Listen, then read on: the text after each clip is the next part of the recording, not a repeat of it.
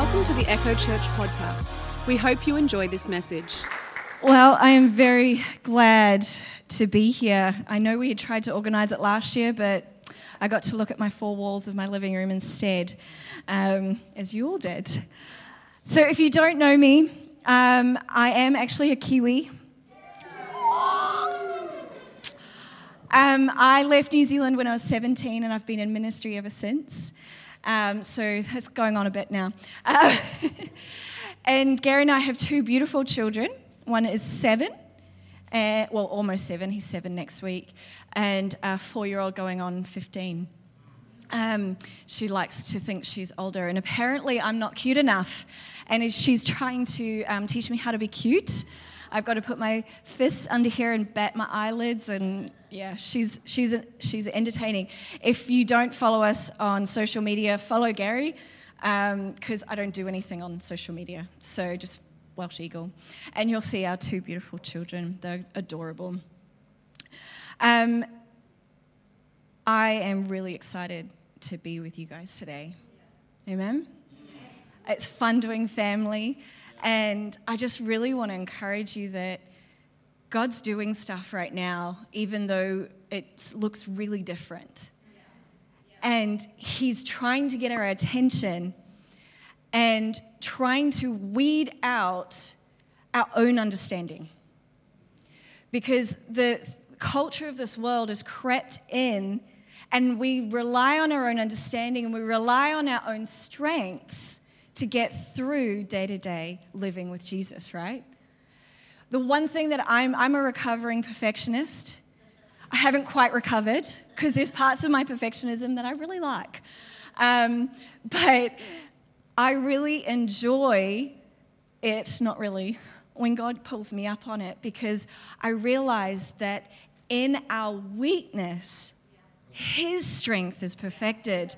And so he's taking me on this horrible, joyful journey um, of, guys, if you haven't quite caught it, I'm really real and normal. So um, you'll get used to it. Uh, he's taking me personally on this journey of being fully acquainted with my weaknesses and where I'm failing and, and, and where I'm not quite perfect. I don't really like it, don't love it, but I'm realizing that my weaknesses allow Him to come and be with me in a completely different way. And guess what? I realized I'm not alone in all my strength, my weaknesses. You all have them too. When I run into a circumstance and my ego is manifesting, guess what? Yours probably will be too. And I realize if I can call it for what it is and be brave enough to come and go, God, I am, I'm, I, i am no longer going to try and earn my salvation. I'm no longer going to try and keep my salvation by being the performance monkey that I like to, well, actually have been brought up in the church. So um, that's what I was taught to do. Christian Botox on a Sunday, everything's fine. Everything's awesome. You know, uh, I've been around my kids too long those who have watched the Lego movie, everything is awesome. everything has a song to it, right? But I want to encourage you that, that God is doing such a deep, deep work because He needs our foundation strong. One of my mentors, every time I talk to her, and I'm like, seriously, Mary, you've got to stop telling me this. She goes, We need an upgrade of our revelation of who God is because our current revelation is insufficient for the seasons that are ahead of us. And I'm like, ugh.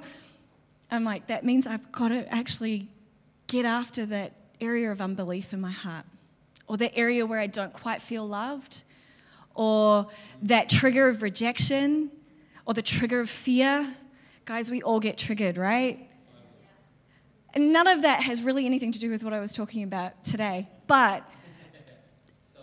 it is so on the heart of the Father right now that we have a choice right now because we're in a moment of transition.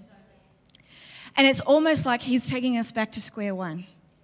He's redefining the playing field. He's, there is no playing field right now that is what it was. And there's some things that we've attached ourselves to that He doesn't want us to hold on to anymore because He wants us to hold on to Him instead. So, why don't we pray and we'll get into what the Lord's placed upon my heart. Father, I ask that you just come in your power and in your grace and in your kindness. Lord, come with the spirit of wisdom and revelation to unlock our hearts and transform us from the inside out. Holy Spirit, we love you and we welcome you to come and move and have your way in this place. In Jesus' name, amen. amen. I like sparkling water.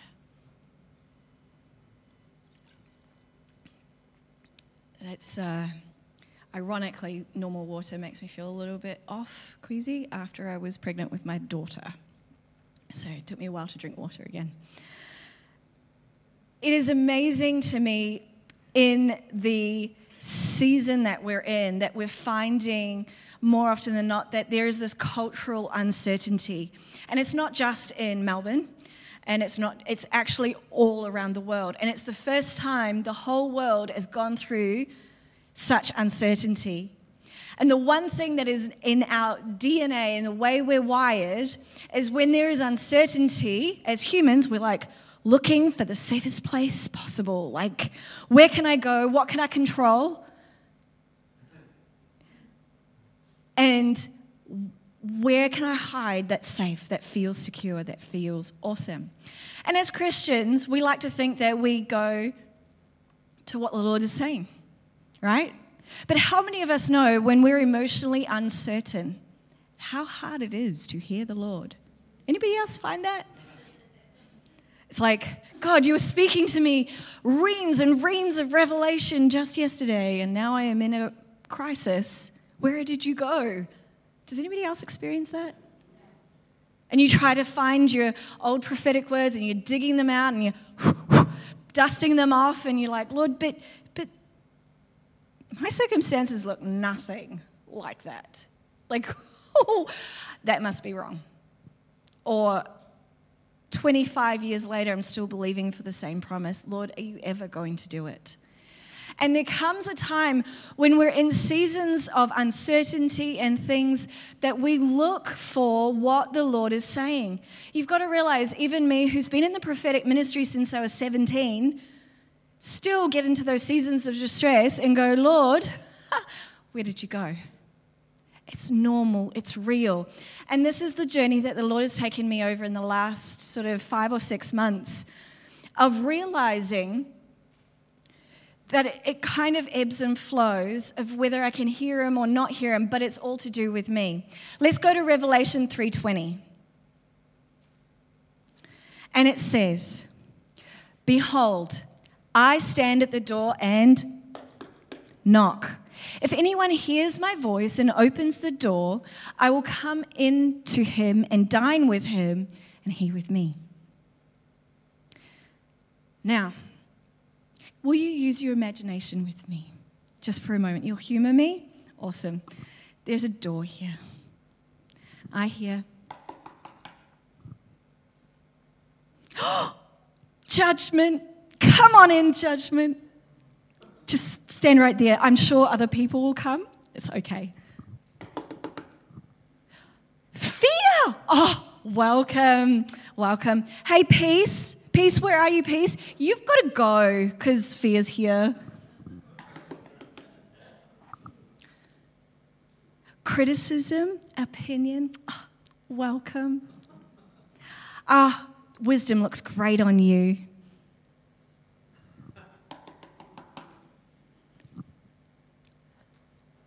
Anxiety and worry, yes, I've got my new full time job because you know what? Peace, staying cool, calm, and collect makes me feel like I'm doing nothing.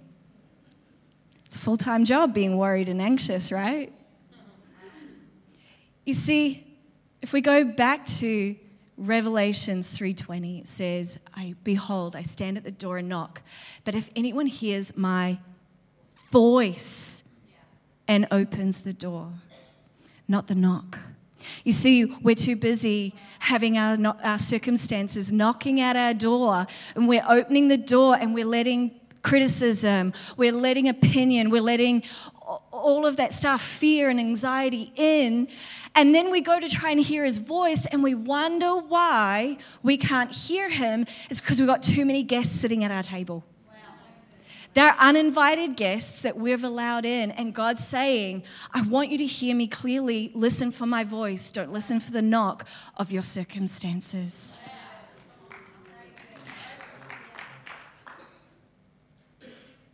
You see, He wants to come in and dine with you. That's communion. He wants face to face relationship with you.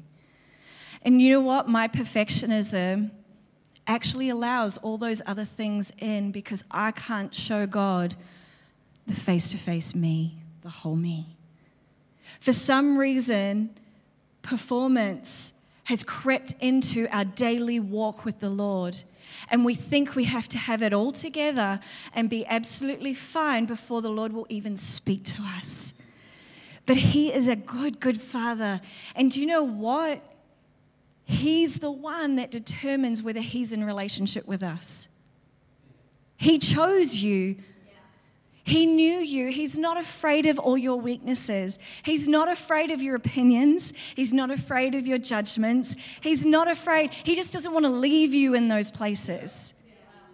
But what we've done is like, oh, we can't judge because that's what it says in the word. We can't, we've got to forgive. And so we just say it like it's like a robotic thing, and then we move on, not realizing all we're doing is putting a band aid and shoving it all down and not acknowledging it for what it is and allowing the Lord to speak into that moment.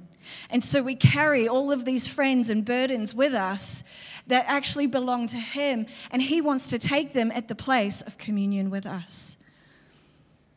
He wants to say, hey, fear, fear is real. Fear was actually a designed ability for you. God actually gave you fear. Do you realize that? Fear is there to keep you alive. Fear is there to say, wow, that is a really tall cliff. I'm not going near that edge. Fear is there if you're in danger because it's actually naturally wired in your body to keep you alive. But what fear can do emotionally is be very present in the wrong context. And we listen to fear's voice instead of his voice. But perfect love casts out fear. He wants that place of going, Gosh, I am reacting all over the place. I am afraid. God, in the middle of the pandemic, we lost 100% of our income. Lord, how am I going to feed our children? That's scary, right? God, in the middle of the pandemic, I lost my job. God, in the middle of the pandemic, my parents in New Zealand got really, really sick. God, in the, in the middle of the pandemic, my father in law in Wales got COVID. He's got other, issue, other d- issues. That's scary, right? But what do I do with that fear if I don't validate it and call it for what it is and take it to the one who can deal with it. And I love it. Jesus is the answer for everything, right? But it's, it's actually taking the practical steps to move towards Him. Because out of my whole world is when I'm in those positions, I tend to move away from Him out of self protection and out of self preservation. How many of us do that? We just do it. And I'm, I'm learning, I'm retraining my brain, I'm retraining my orientation to go. I start walking and I'm like, no, no, no, no, no. Let's turn towards Him. Allow His voice to come in. I'm going to shut the door on fear, anxiety. I'm going to remove them from my table so that I can hear Him in the midst of whatever I'm going through. You see, Psalm 23 says, You set a table before me in the presence of my enemy. You see, when, when you go to a restaurant and you're on a date with your special person or your loved one, right? And there's a ruckus in your restaurant, do you get up and deal with it? Whose job is it to deal with it? The waiter or the waitress. You see, when David's talking about it, he's not talking about restaurant terms, but he's talking about the fact that the Lord sets a table for us to dine with him. And he says, The battle is mine, says the Lord. He's like, Ignore everything else, focus on me, because I'm going to make your cup run over. You're going to feast on me. You're not going to fight. It's not our job to fight. Our job is to feast on Him and watch God arise in the middle of our circumstances. One of my favorite stories of a missionary, um, I, I'm assuming it was Africa because it just sounds like Africa, but he's in the back end of somewhere and this witch doctor comes to him and starts levitating in front of him. And he's like, You do this or I'll murder you, basically, was the thing. Wouldn't that be nice? Back end of Africa going, okay, cool, I'm dead, you know? That's what I'd be thinking anyway. But do you know what this missionary did? He's like, I can't levitate because he's using God knows what to do that. And he's really high off the ground. And do you know what this guy did? He just goes, Let God arise. Let God arise. And he just starts praising him. Let God arise. Little did he know until he opened his eyes that he was five feet off the ground. The witch doctor got delivered and saved. And he lived to tell the story. But in our ability of self preservation and in our invitations to anxiety and fear and criticism and all of those things that we dress up as wisdom, um, we, we really do struggle to hear his voice and his perspective on things because we're so consumed listening to the things of this world that we forget that He has a completely different perspective. You see, prophecy and promise is God's narrative over our lives. And one of the things that I realize that I come across a lot because we do do a lot of travel when there's no COVID um, is that we have this disparity between, or this chasm between what God has said and our present, present circumstances, right? And what, the way I was taught to live with that conflict was kind of downplay your circumstances, ignore your circumstances, and just keep declaring what God is saying over your life. But do you know what? That actually made me more miserable. And that made me get into this horrible spiral of disappointment and discouragement. And what the Lord is teaching me to do at the moment is accept my present be present and accept it.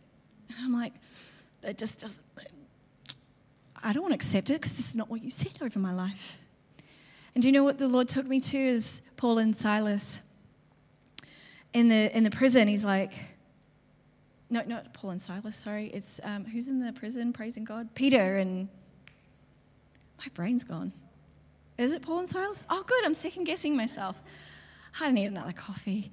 Um, Paul and Silas in the prison, do you think they denied whether they were in the prison or not? Do, they, do you think they pretended that they weren't just beaten to the nth of their lives? They couldn't. But they praised anyway, but they praised from the place of weakness. They accepted their reality, they didn't agree with it. And one of our tensions with the prophetic is we're too busy disagreeing with our current circumstances to even hear what the Lord actually wants to do in the moment. Because we're fighting with this pie in the sky vision, whatever, the utopian dream of what the prophetic God's narrative over our lives. But you know what? God's more interested in not your arrival, He's interested in the process. And so he wants to be a part of your process, but we're so busy fighting, we end up out of self preservation going into that spiral of disappointment, and then we blame him for not showing up. Accepting our presence and our present actually means that we're going to be in a position of inviting God into our now. We're not on the hamster wheel race trying to get to what we feel like the Lord has said over our lives someday, somehow, some way. I don't know about you, but how does prophecy get fulfilled? Is it a magic moment that it suddenly you get that wonderful breakthrough? Or is it a series of a thousand events leading up to that moment of breakthrough? You see, we, we tend to get all the amazing testimonies of the end result. But nobody is present through the ups and downs of the journey, of all the things the Lord has done deep in them for that very moment of breakthrough. Do you know what I used to think prophetic breakthrough looked like? Trip to Fiji. Man, that breakthrough, that promised land, that God's promise that there would be no more battles, no more nothing. Trip to Fiji. It's the best. I can then, like, I'll get my breakthrough and I can put my feet up. But how many of us know that's not really what the promise is all about? You see, if you look in scripture, when they crossed over the Jordan to their promised land, they were circumcised. Ouch. And then they had to go take on Jericho, which was the notorious city that was impenetrable. And they had to do it silently. Like, come on, guys, like, seriously. When we're living in our promises, we don't realize and we underestimate that you are actually living in the promise fulfilled right now. It's just a part of your journey. It's a part of your story. And if we're too busy sitting at the table with fear, anxiety, and criticism and judgments of our own making, we're going to miss what God is really actually taking us into. See, each prophecy that we get is just an invitation to have an encounter with Him. It's a part of His heart for you in that moment. And it's not just the, the doing that a lot of us look for in prophetic words. In prophetic words, is also about who you are. And you know what? I look at my who you are's in my prophetic words, and I'm like, mm, I'm nothing like that. But He sees me like that. And He's taking me on a journey for me to fulfill that. So it's not just about the doing. If we're sitting at the table of relationship with Him in this journey, we, we must, it's so key to be attached and tethered to His voice on a day to day basis. Not just the big prophetic words that we get, because He wants to be in connection and relationship with you. 1 Corinthians 14 1 says, Pursue love and desire spiritual gifts, brethren, but especially that you may prophesy. Pursue love. I don't know about you, but I hear a lot from around the world about the prophetic ministry, and it's we used to say it's the crazy zoo or the who's who in the charismatic zoo in the prophetic world. And depending on your experience, every single person here has probably had a very different experience with the prophetic. The prophetic has been known for so many different things, both negative and positive. But and then I think it was early 80s when the prophetic was even allowed in mainstream church. So it actually hasn't been around for that long. And we've gone from the, you know, only some can prophesy to everyone can prophesy. Only some can work some words of knowledge. Now everyone can work in words of knowledge. We've, we've done a lot of pendulum swings, right, through the prophetic over the last sort of 50 years. And I fear at the moment we've done another pendulum swing. We're pursuing the gift, we've forgotten to pursue love first. And it is the prophecy in and of itself is the intention of God's heart towards someone. That's what it is. That's bottom line. Whether you're listening to him for yourself, you see his voice is kind. He's intentional. He is a drawer, not a driver. He's not condemning. He's not, what's the word?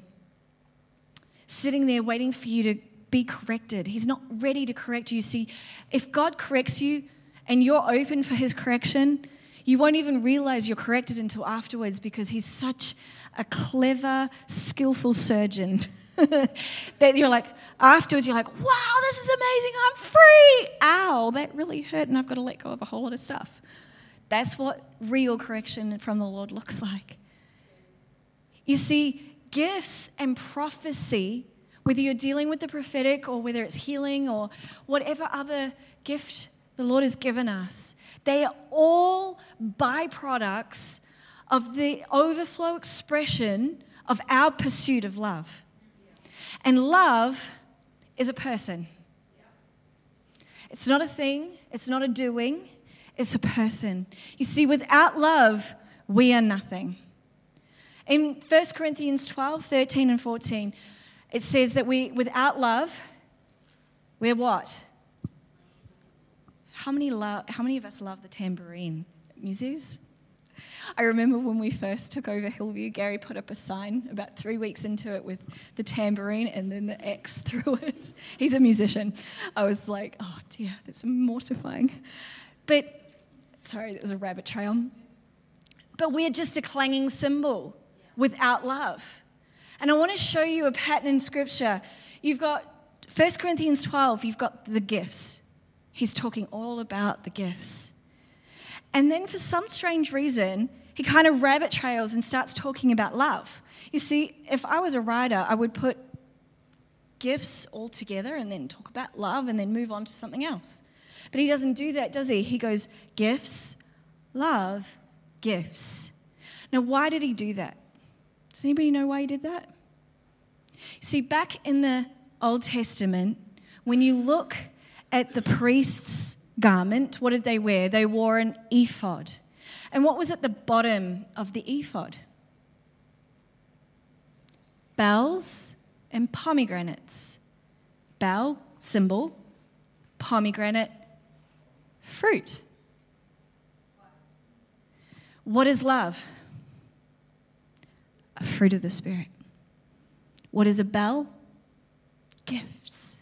So he's represent, representing to us through his grammatical genius the pattern of what we need, just the same as the priests. Because why did they have it at the bottom? It's because they made a continual noise before the Lord. But if there was no pomegranates between each bell, they would have made a clanging sound rather than ringing true.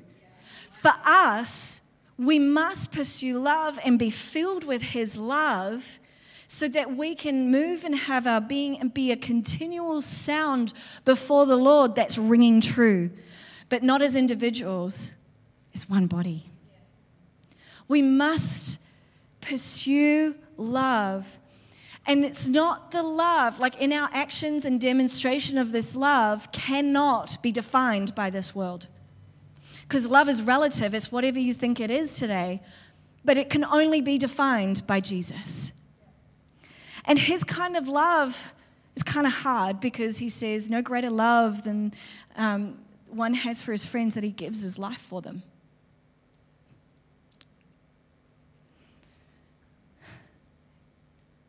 You know, when we complain that we've got to get up at 2 a.m. for our kids, well, I don't know about you, but I do.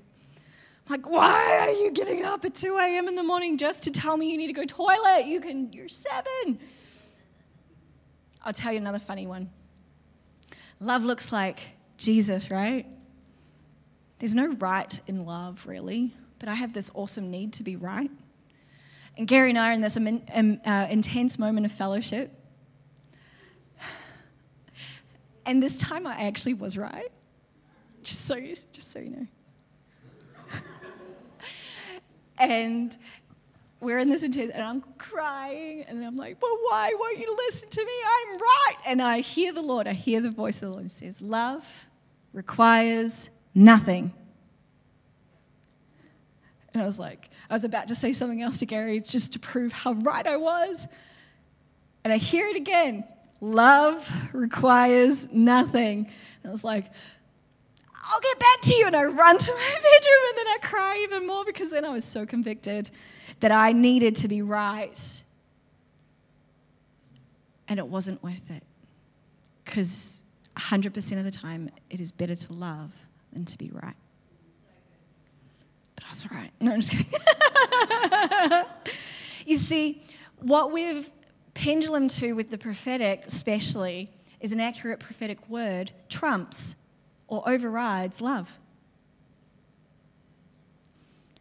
I remember my first encounter with um, a prophet um, in her name's Isabel Allum. Some of you may have heard of her, but up until her, I had never experienced somebody who prophesied from the connection of the heart of the Father and the love aspect of just, it was always really hard lined, you know, right, wrong, black, white kind of prophets. And she prophesies, and it wasn't over, even over me, she prophesies over somebody for like 20 minutes, and literally it was like the face of God talking to you. And you just, and it didn't you didn't actually care you, we were sitting in a room like this and you didn't care whether she was there was no pick me you know when you get around prophetic people pick me please pick me. Donkey syndrome i totally get it all the time. Um, and but it's like the face of god the, the, the tangible presence the, the weighty revelation of who he is was in the room. That's what i want. You see, fruit, the love fruit, must be evident in everything we say and do. When we're prophesying out of encouragement, strength, and comfort, it comes from that place of His great love for us. From the beginning of time, God has given everything, He's done everything to communicate His love for us. And I know we all go through this at certain times, and I'm not worthy, I'm not, i how can God use me? And we all vacillate ups and downs. And you might do it one month and not for three years, and then all of a sudden it comes up again. But do you know what I really want to encourage you is you don't get to determine your worth. He did when he sent his only son to die for you. He determined your worth. And no amount of work, no amount of whatever is going to change his decision of how worth it you are. And he's the one that comes to us, not us trying to get to him. In Psalms, in the Passion Translation, I love it. I love this one. I think it's 67, I think. And he says, When I'm far from home, I just cry out to my Father and He will come and find me and take me back into His wraparound presence. When I feel far from home, He'll come and find me. You know, it's that pursuit of love that our prophetic must be from. Pursue love. Pursue Him because out of that will your abundant life that you so want will flow. Pursue him because everything else is added unto you. Seek first the kingdom of God, and all these things shall be added unto you. Paul says, 1 Corinthians 2 2 says, I am determined to know nothing among you except Jesus Christ and Him crucified. I'm reminded again and again, even on the drive here, to be intently listening to his voice. And if I can't hear him, I'm reminded again to look at what else am I listening to and who my uninvited guests are. Because it's not him, he's always speaking, whether it's through the voice, whether it's through his word, whether it's through signs, whether it's through road, you know, cars pulling in front of you. Who's seen Bruce Almighty? And he's like, God, give me a sign. And the uh, sign truck pulls in front of him and it says, Stop, turn around, go back, don't do this. And he's like, I can't hear you. Where are you? That's what it's like for us. God is doing everything to communicate his desire, his passion, he, how for you he is. You know, Elijah's standing on the mount and his servant comes to him and like, Elijah, Elijah, there's so many against us. And he says, Oh Lord, open his eyes so he can see. There is far more for us than there are against us. And I really feel like that's for you this morning, that there is so much for you, that he wants to change the lenses of the way you see things, the way you hear things, and the way you think about things. He wants to give you an upgrade of your perspective, the things and the dreams that are in your heart that you're too afraid to even try because you're afraid of failing. I really want to encourage you the Lord is on your side. And yeah, you might fail, but He's going to be there to catch you and train you up in the way you should go. I don't know about you, but with the prophetic, because I've been around the prophetic since I was 11, 12, we came out from a brethren church straight into manifestations and all that wonderful world. It was quite confronting. Um, but I, f- I always felt, especially in my teens, Lord, I've got to hear you, got to hear you. What, what do I need to do? What do I need to do? Where am I going? What's my calling? I need to know, I need to know, because I am a planner. Um, and I really like the plan. So I'm like, Jesus, what is A, B, C, D, E, F, G, so that I can get there? And God's plan doesn't work like that. Um, I'd really like to change His way of working. I just just say, um, but He, I, I was too afraid to go anywhere or do anything because I was afraid to get it wrong. And He said this to me. I think it was 17. He said, Sarah, as long as your heart is for me, you'll hit the bullseye every time. Because he said, A man plans his ways, but I'll direct your path. I'm like, Yes, I get to plan. Um, sorry, I was just a bit excited. Pursue him as a person. And when you're consumed with him, you know that old hymn, when you look at things and the things of the world will grow strangely dim, that one, we all know that one. It's actually true.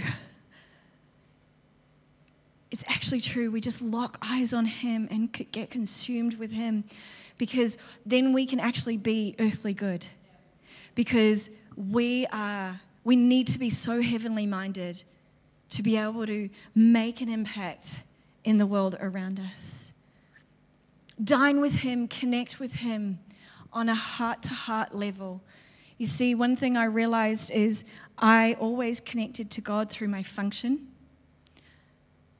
and I, I, I was like, yep, function, this is great, the doing part, while God was trying to talk to me all heart to heart.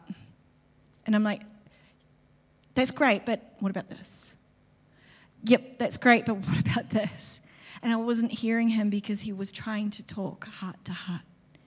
Because he wants us to remain in the pursuit of love so that every kingdom exploit we do actually is worth something. Because without love, we're nothing. And you know what? It starts with you. It starts with you because why? You can't give away what you don't have.